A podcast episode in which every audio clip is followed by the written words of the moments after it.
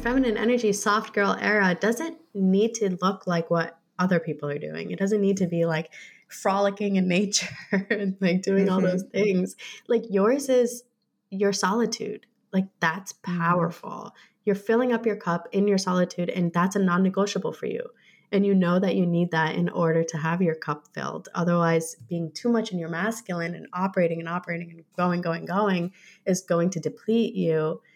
And like having your own room is crucial. Like having, like now that we're living together, I need my alone time. I take my baths, I do my own nights like multiple times a week because that's my time to connect with myself, my spirituality, my divinity and just come back home to myself it's peaceful like I, I don't okay so don't get me wrong i get lonely sometimes and there are times when like i want a partner and i want someone to share my life with but yeah. my solitude is peaceful and anything that threatens that i just can't take that chance like i am trying to manifest somebody who can not only give me the intimacy but also understand that like if we just have a little bit of space it's because we love each other so much that we want to give each other our 100% and that might take a little bit of solitude. That doesn't mean you know i need solitude by going out to the club. No i just i need my own space and it, it's so refreshing to know that there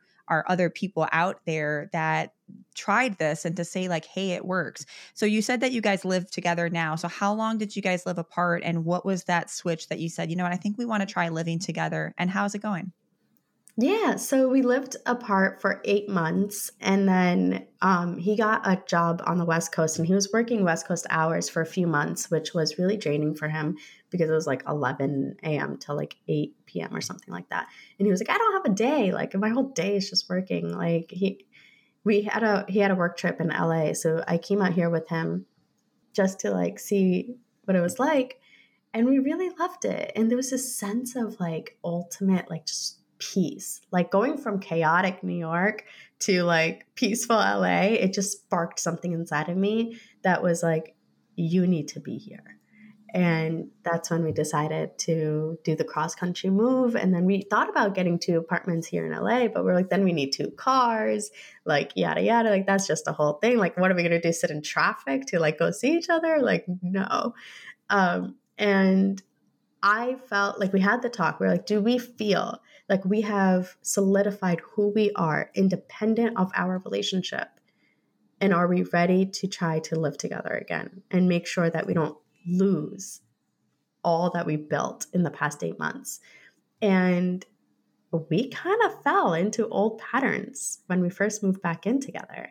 Now it's been six months. So for the first couple, like month or two, it was like, back to those codependency habits, like just being on the couch all day and like cooking and eating every single meal together and just like, just because we are so excited to be together again.